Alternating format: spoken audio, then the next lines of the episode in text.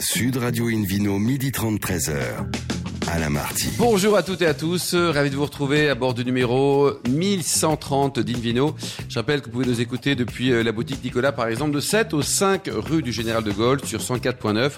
Retrouvez toutes les actualités sur le compte Facebook et Instagram Invino Sud Radio. Aujourd'hui un menu qui prêche comme d'habitude la consommation modérée et responsable avec tout à l'heure Marina Giuberti qui est maître caviste et fondatrice des caves Divino à Paris. On parlera de cette jolie réussite, le Vino Quiz pour gagner 2 places pour le WST, le premier salon mondial de l'œnotourisme et des spiritueux qui va se dérouler à Reims. Ça sera du 12 au 14 mars 2023. À mes côtés aujourd'hui, comme hier, Hélène Piau du magazine Régal, ainsi que Philippe Aubrac, meilleur sommelier du monde. Bonjour à tous les deux. Bonjour. Bonjour. Pour bien commencer cette émission, ça va, vous avez bien passé une bonne nuit, là, vous avez une petite voix aujourd'hui, là, tout va bien, là, hier soir ? Les samedis sont toujours... Bah oui, c'est la reprise, c'est ça, Philippe et Hélène, hein, n'est-ce pas ? C'est ça, les copains qu'on n'a pas vus depuis longtemps, il faut qu'on les retrouve. Mais oui, c'est ça. Alors, pour bien commencer cette émission, Invino Sud Radio a le plaisir de retrouver, d'accueillir par téléphone Mathieu Deiss. Bonjour Mathieu. Oui, bonjour. Alors, racontez-nous un mot sur votre parcours avant de rejoindre le domaine familial. C'était en 2007. Vous avez commencé par des études de maths, de physique, de chimie et plein d'autres. Racontez-nous.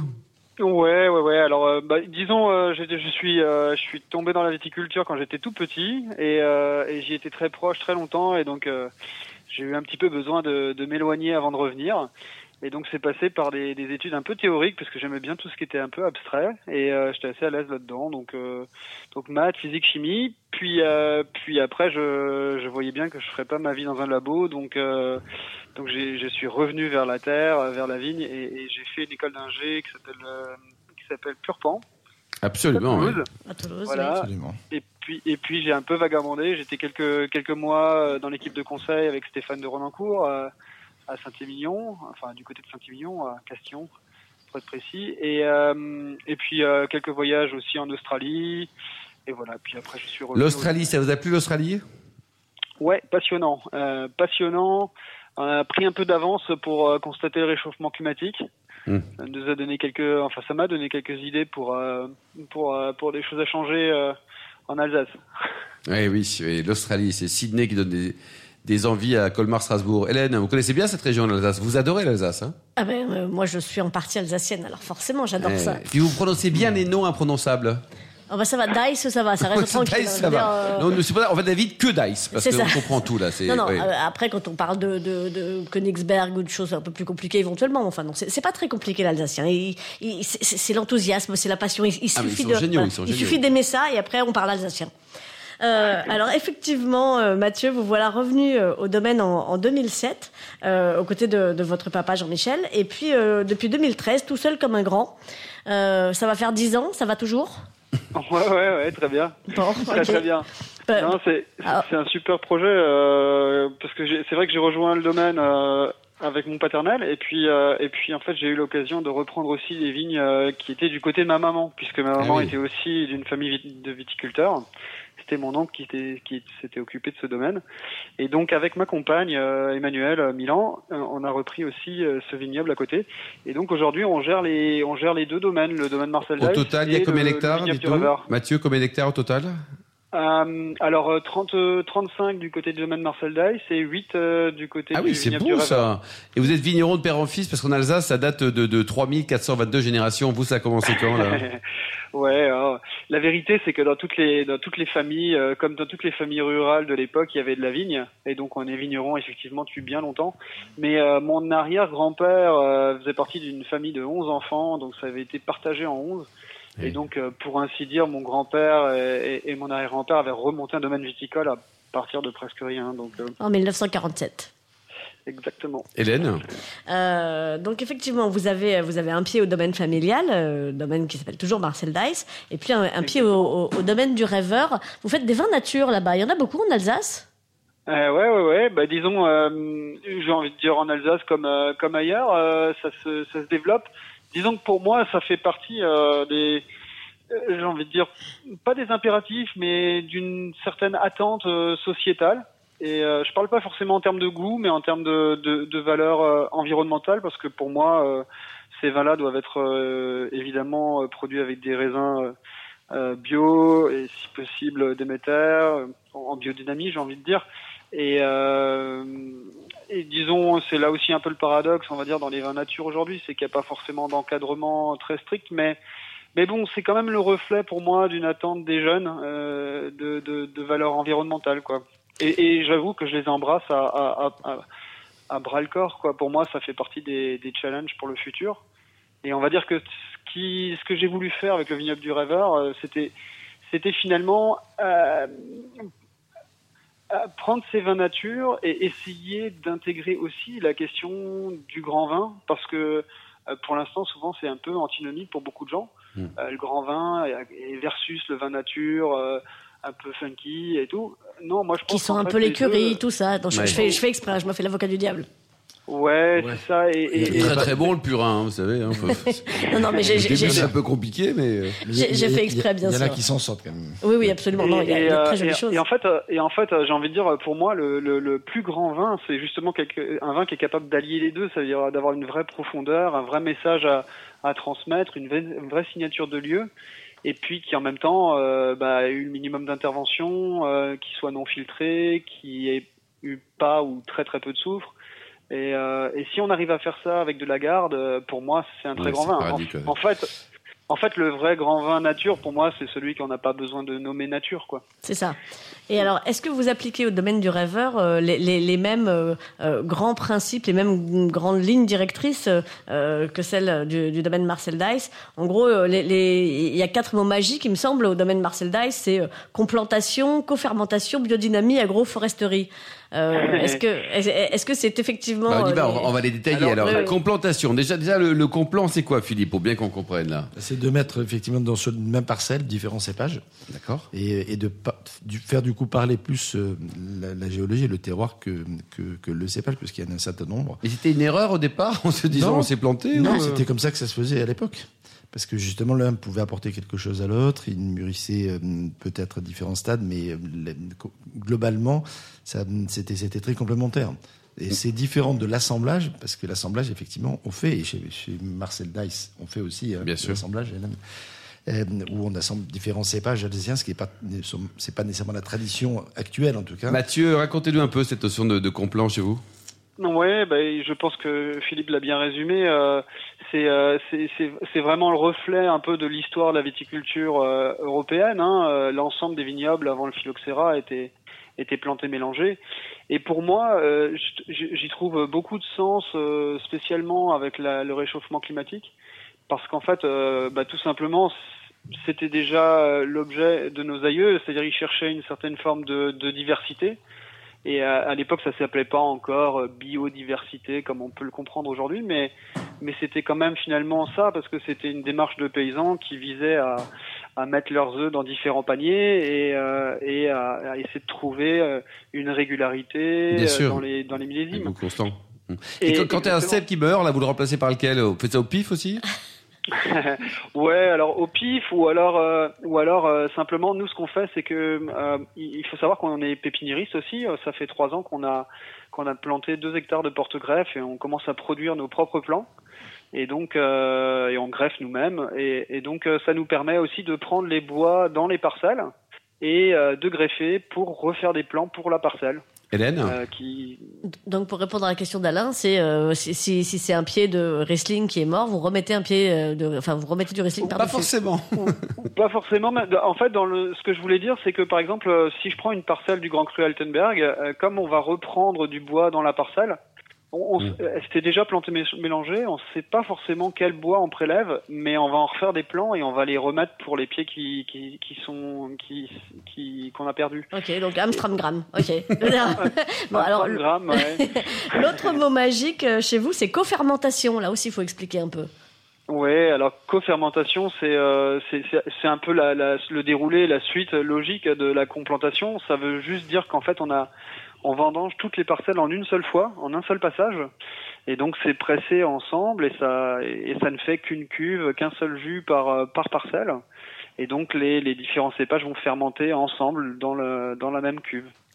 Voilà. Et puis les grands principes de culture qui sont la biodynamie et l'agroforesterie. Ouais, biodynamie évidemment. Depuis toujours. Et l'agroforesterie, en fait, c'est assez marrant parce que nous, on arrive à l'agroforesterie comme une espèce de de complément de biodiversité de ce qu'on de la complantation qu'on faisait déjà. Et c'est assez marrant, j'ai l'impression qu'une partie des producteurs arrivent à la complantation dans l'autre sens. Ils font d'abord l'agroforesterie où ils remettent des arbres, des fleurs, ils essaient de ramener des oiseaux, tout ça. Mais et la complantation est une sorte de finalité à ça, d'avoir aussi la biodiversité au sein de la culture. Et nous, c'est marrant, on l'a fait pour des questions d'expression de lieu, de cru, et maintenant on élargit, on rajoute les arbres, on rajoute les animaux. Bon, on parle un petit peu de vin, Mathieu, quand même. Bah, ça serait bien qu'on parle un peu de vin. Là. Juste pour répondre à la question initiale, peut-être les grands principes de Marcel Deiss, on les a repris aussi au vignoble du Rêveur. On part juste pas avec le même existant parce que le vignoble de mon oncle n'était pas planté mélangé. Mais on ne produit pas de vin qui revendique un cépage, donc on est tout à fait dans la même lignée et il n'y a pas de différence et il n'y a pas de négoce non plus. Quel est votre dernier coup de cœur où il y a un vin dont vous voulez parler ? Vous voulez dire au domaine Marcel Deiss ? Oui. Absolument. Oh là là, j'ai une réponse bateau. Compliqué de choisir en sa famille un enfant. Voilà, vous la connaissez tellement par cœur, mais c'est une bonne image, ça reste une bonne image. Je vais dire dans les vieux millésimes. Actuellement, j'ai goûté Bourg 96, qui était majestueux après quelques années. Donc Bourg, c'est un cru chez nous qui est sur des marnes du Kuiper. Des vins assez en puissance, en densité, avec pas mal d'épaules qui peuvent être un peu bodybuildés jeunes, mais qui avec le temps prennent énormément de profondeur et de délicatesse. Et 96 est absolument. Et ça peut encore se conserver, Mathieu, ou pas ? Ah oui, bien sûr. Et c'est d'ailleurs, j'aimerais bien tordre le cou à l'idée que les blancs ne se gardent pas. Au contraire, d'ailleurs, les vins alsaciens sont plutôt des vins qui ont besoin d'un peu de garde, pour moi, pour être élégants. Pour s'épanouir. Allez. Exactement. À l'achat en ce moment, ça coûte 75€. Mais il y a plein de très jolies pépites qui démarrent à 30. Également, mon cher. Merci beaucoup, Mathieu. Merci également, Hélène et Philippe. On se retrouve dans un instant avec le Vino Quiz pour gagner 2 places pour le WST, le premier salon mondial de l'œnotourisme et des spiritueux qui va se dérouler du 12 au 14 mars à Reims en 2023. Sud Radio Invino, 12h30, 13h. À la Martine. Retour chez les cavistes Nicolas. Je rappelle, vous pouvez nous écouter depuis la boutique Nicolas de 7, au 5 rue du Général de Gaulle sur 104.9. D'ailleurs, vous qui êtes toujours plus nombreux à nous écouter chaque week-end, n'hésitez pas à nous retrouver aussi sur le compte Instagram Invino Sud Radio pour toujours plus d'actualité. On retrouve Philippe Aubrac et puis le Vino Quiz, mon cher Philippe. Et oui, je vous en rappelle le principe. Chaque semaine, nous vous posons une question sur le vin. Le vainqueur gagne de très beaux cadeaux. Cette semaine, 2 places pour le WST, International Tour de Fer, le mondial de l'œnotourisme et des spiritueux, qui se déroulera du 12 au 14 mars 2023 à Reims. Voici la question du week-end. Pourquoi le domaine Les Vignes Oubliées, dont Jean-Baptiste Granier est le propriétaire, se nomme-t-il ainsi ? Réponse A, les vignes étaient à l'abandon. Réponse B, les vignes proviennent d'un cépage oublié. Réponse C, on a oublié de planter les vignes. Grande question, Philippe. Exactement. Et justement, grand enjeu. Absolument. C'est 2 places pour le WST International Trade Fair, le mondial de l'œnotourisme et des spiritueux, qui se déroulera du 12 au 14 mars 2023 à Reims. Rendez-vous toute la semaine sur le site invinoradio.tv, rubrique Vino Quiz, pour gagner, on vous le souhaite, parmi les nombreuses bonnes réponses. Merci beaucoup, Philippe Aubrac. Nous retrouvons maintenant Marina Giuberti, qui est maître caviste et fondatrice des caves Divino à Paris. Bonjour Marina. Bonjour. Alors racontez-nous, vous êtes brésilienne, originaire d'une famille d'épicuriens italiens et vous êtes débarquée en Europe pour un master Food and Wine en 2006. Exactement. Faut vous suivre, vous, hein ? Au cours du Piémont. Et je suis d'origine lombarde, à la base, paternelle. Et j'ai eu la chance d'apprendre l'amour du vin et des belles tables avec ma famille. Avec la famille, quoi. C'est merveilleux, ça. Hélène. Et puis, effectivement, donc un grand passage par l'Italie pour apprendre plein de choses sur le vin. Mais finalement, c'est en France que vous avez posé vos valises. Voilà, une fois en Italie, ils m'ont dit il faut faire les 2 meilleurs pays du monde pour les vins. Vous êtes à côté, vous traversez, vous allez à Paris et après vous repartez à Rio de Janeiro. Et oui. C'est que, voilà, Paris m'a conquis, j'ai resté à Paris. Il y a des vins au Brésil, Philippe Aubrac. Vous, Rio, ça restera quand même une ville magique. Vous êtes un peu le Belmondo de la sommellerie, quoi. Justement, l'homme de Rio, quoi. Il y a quelques jours, début septembre, on a fêté les 30 ans de mon titre. Oui. Donc c'était effectivement un souvenir pour moi impérissable. Marina n'était pas née. Exactement, c'était septembre 92. Et il y a des vignes, bien entendu. Et en 30 ans, ça fait beaucoup de progrès. Quand je goûte aujourd'hui des vins brésiliens, je me dis qu'effectivement, ce qu'on goûtait à l'époque, c'était pas du tout ça. notamment dans la partie sud, hein, la Sierra Gaucha. C'est vrai, le Brésil, il y a 4 horaires différents, c'est un continent. Les Sud, beaucoup de gens comme moi d'origine européenne, des Allemands, des Italiens, qui parlent dialecte encore, hein, et qui viennent faire des écoles en France, en Italie, pour amener, comme les Japonais, qui vont apprendre dans la source pour faire des belles choses là-bas. Et j'étais déjà née. C'était les Méridiens, votre concours. Il y avait un biberon devant le concours. C'était Marina, Hélène. Voilà. Alors, nous, on est très contents que vous soyez pas repartis à Rio de Janeiro parce qu'à Paris, vous avez ouvert 2 magnifiques caves qui s'appellent Divino et Divino avec 2 V. Invino Veritas, merci. Et Divino Charonne et Divino Marais. Maintenant, divino.com aussi. On est très dynamique et à l'écoute de la demande actuelle avec les applicatifs e-commerce. C'est un travail titanique. On travaille beaucoup 7 jours sur 7, mais avec beaucoup de passion. Et alors, la première cave, là, vous avez trouvé l'emplacement facilement dans le 11e? Vous avez galéré? Trouver un emplacement à Paris, c'est pas facile, mais personne n'a dit que la vie est facile. Absolument. J'ai commencé à chercher. J'avais ces projets d'entreprendre depuis très longtemps. Et je commençais à chercher. J'étais enceinte à l'époque des jumeaux. J'ai remarqué un petit endroit qui s'appelait à l'époque Diable Rouge. Et je suis catholique pratiquante. Et pour moi, les vents, c'est les bonheurs, la vie, les divans. Et du coup, j'ai regardé, je pourrais transformer ces diables dans un divan. Et c'était comme ça que Divino est né. Exactement. Quel est le prénom des jumeaux? Chiara et Luca. Bon, on les embrasse. Voilà. Merci. Et aussi, je suis née à côté de Rio, dans le département d'Espírito Santo. Oui. Donc, il y a toute une histoire pour les noms Divino. Effectivement. Donc, alors, on va donner vos 2 adresses. Hein. Divino Charonne, 163 boulevard Voltaire, dans le 11e. Divino Marais, 16 rue Elzévir, dans le 3e. Et puis, Invino au Sud Radio, à Paris, sur 99.9, Hélène. Aussi, absolument. Très important. Absolument. Et alors, dans le Marais, ça a dû être encore plus compliqué de trouver un emplacement. Ça, c'était un dossier de 18 mois et c'était plus compliqué, mais j'ai appris par des sommeliers que les lieux, il était en vente et on a négocié 18 mois. Et, voilà. Et comment vous avez financé tout ça au début là? Vous aviez des économies, vos parents vous ont aidé? Alors, vous avez un petit copain riche? Pour entreprendre, il faut avoir un petit peu d'économie. Si on parle du monde, on a la chance quand on travaille bien en France. Et on a des jolis dossiers, la banque nous suit. D'accord. Donc, moi, j'étais toujours, quand je travaillais pour d'autres personnes dans les restos, j'étais quelqu'un qui était très investi.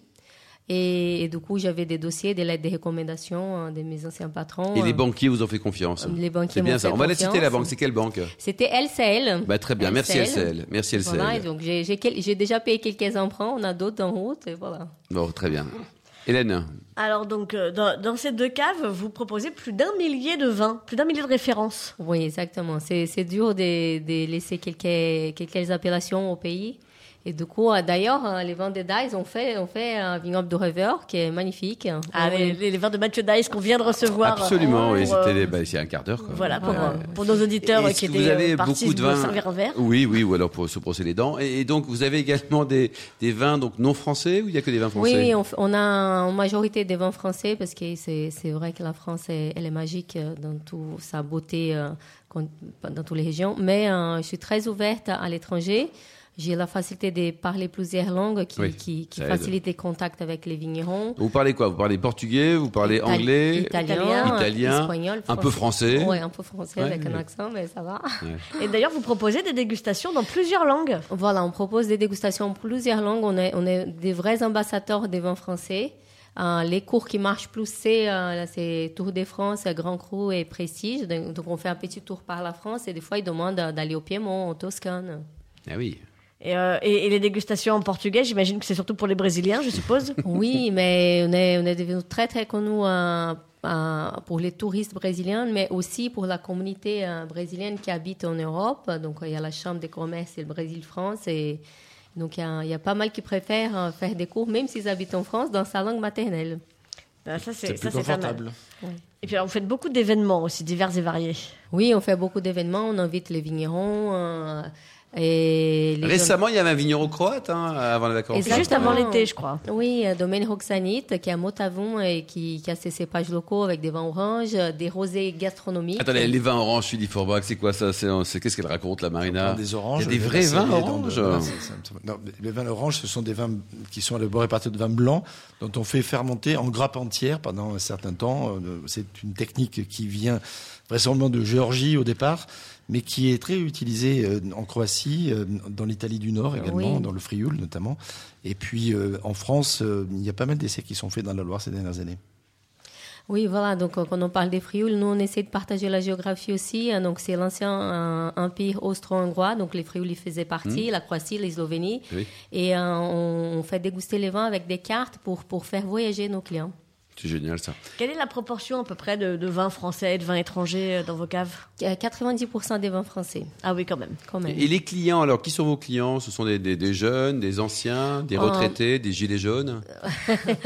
On accepte tous les clients, tout le monde est bienvenu. On est une cave démocratique qui aime les domaines classiques, que ce soit les grands crus de Bordeaux, en Bourgogne, mais aussi les jeunes vignerons nature, on adore tout. Il faut que ça soit bon. Et les clients, c'est l'âge moyen, c'est des 30 ans à 65 ans. On a fait une enquête. La moyenne, c'est entre 30 et 65. Voilà. Oui. Grande moyenne. Et on a deux caves physiques. Donc, Charonne, c'est tout un quartier, les 11e. Une demande particulière. On est à l'écoute de notre clientèle, même si on essaye des fois d'influencer, les éduquer pour qu'ils ne consomment pas toujours la même chose. Et beaucoup, un public très ouvert de demandes génériques, on les écoute, on évolue aussi avec la demande. Et au Marais, un pouvoir d'achat plus important et des demandes. On vend beaucoup de Bordeaux au Marais, alors ce n'est pas du tout le cas dans le 11e. Et un public parisien étranger, beaucoup. Dans le Marais, quoi. Oui, beaucoup de Parisiens cosmopolites comme moi, qui ne suis pas née à Paris, mais on trouve des Américains qui n'ont pas envie de parler français, des fois. Vous habitez là, je dis oui, c'est plus facile, je dis d'accord. Et ils nous éduquent pas mal avec l'air voyage aussi. Et c'est un joli échange. Bon, il faut y aller. Donc, il y a deux adresses. Et le site Internet, ça marche aussi un peu, ça? Oui, le site Internet, c'était créé en 2020, mars 2020, avec Covid. Et on a un pourcentage important qui facilite la demande de nos clients qui ont des demandes secondaires. On peut envoyer, si son client à Paris, qu'on est en voyage dans la deuxième maison, on en va là-bas et partout en Europe. Et hors de France, parce qu'on a abondamment parlé des vins français, en tout cas on en parle souvent dans l'émission, donc on a parlé de la Croatie, il y a d'autres pays, coup de cœur, en tout cas à découvrir pour que les Français... Moi, bien sûr, Italie, mais j'adore les îles, donc récemment, un coup de cœur pour des vins des Pantelleria. Un petit domaine de 4 hectares à Badia San Giorgio, sous un cépage que je connaissais dans l'Etna, Nerello Mascalese, qu'il a vinifié en rosé, mais c'est un rosé explosif, unique. L'Etna, c'est bien, oui. Oui, les terroirs volcaniques de l'Etna, j'adore aussi. Et après, les Riesling de Moselle, donc les vins du sud du Brésil aussi. Bien sûr, les vins de l'Etna, Philippe, vous les connaissez. Vous étiez avant l'été aussi. Il n'y a pas très longtemps, j'ai gravi, effectivement... pratiquement le sommet. Un ministre dégringolé d'ailleurs, oui. Un ancien ministre. Et on a goûté effectivement le fameux Nerello Mascalese, qui est un cépage rouge qui donne des vins très élégants. Et vinifié en rosé, c'est pas mal aussi sûrement, avec ce côté un petit peu poivré. Oui, moi c'est... Les vins volcaniques, ils ont toujours cette touche un peu fumée. Alors on le comprend quand on est sur place. Mais c'est vraiment très spécifique. Et à l'aveugle, que ce soit des vins du Massif Central chez nous, en Auvergne notamment, ou de l'Athéna ou d'ailleurs, des îles de Paris ou autres, il y a toujours cette touche un petit peu particulière. Oui, cette nuance fumée, délicate, enfant, absolument, qui ramène de l'ampleur. Bon, super. Marina, vos caves, là, Hélène, on rappelle les deux adresses, ou alors le site, comme vous voulez. Allez, 1 sur 2, ce que vous voulez. 16 rue Elzévir dans le 3e et 163 boulevard Voltaire dans le 11e. Merci beaucoup, Marina. Merci, Hélène aussi. Merci à Mathieu Deiss. Merci à Philippe Forbrac. Merci également aux millions d'amateurs de vin qui nous écoutent chaque week-end. Un clin d'œil à Justine qui a préparé cette émission, ainsi qu'à Sébastien pour la partie technique. Fin de ce premier numéro de cette 18e saison d'Invino Sud Radio. Pour en savoir plus, rendez-vous sur sudradio.fr, invinoradio.tv, le compte Facebook et le compte Instagram Invino Sud Radio. On va se retrouver samedi prochain. Ça sera à 13h30 précise pour une nouvelle émission. Nous serons délocalisés chez Nicolas, le caviste qui a été fondé en 1822 et qui fête cette année. Donc, c'est 200 ans. D'ici là, excellent week-end. Restez fidèles à Sud Radio. Encouragez tous les vignerons français, mais également ukrainiens, brésiliens, croates, enfin bref, tous les vignerons du monde entier. Et surtout, respectez la plus grande des modérations.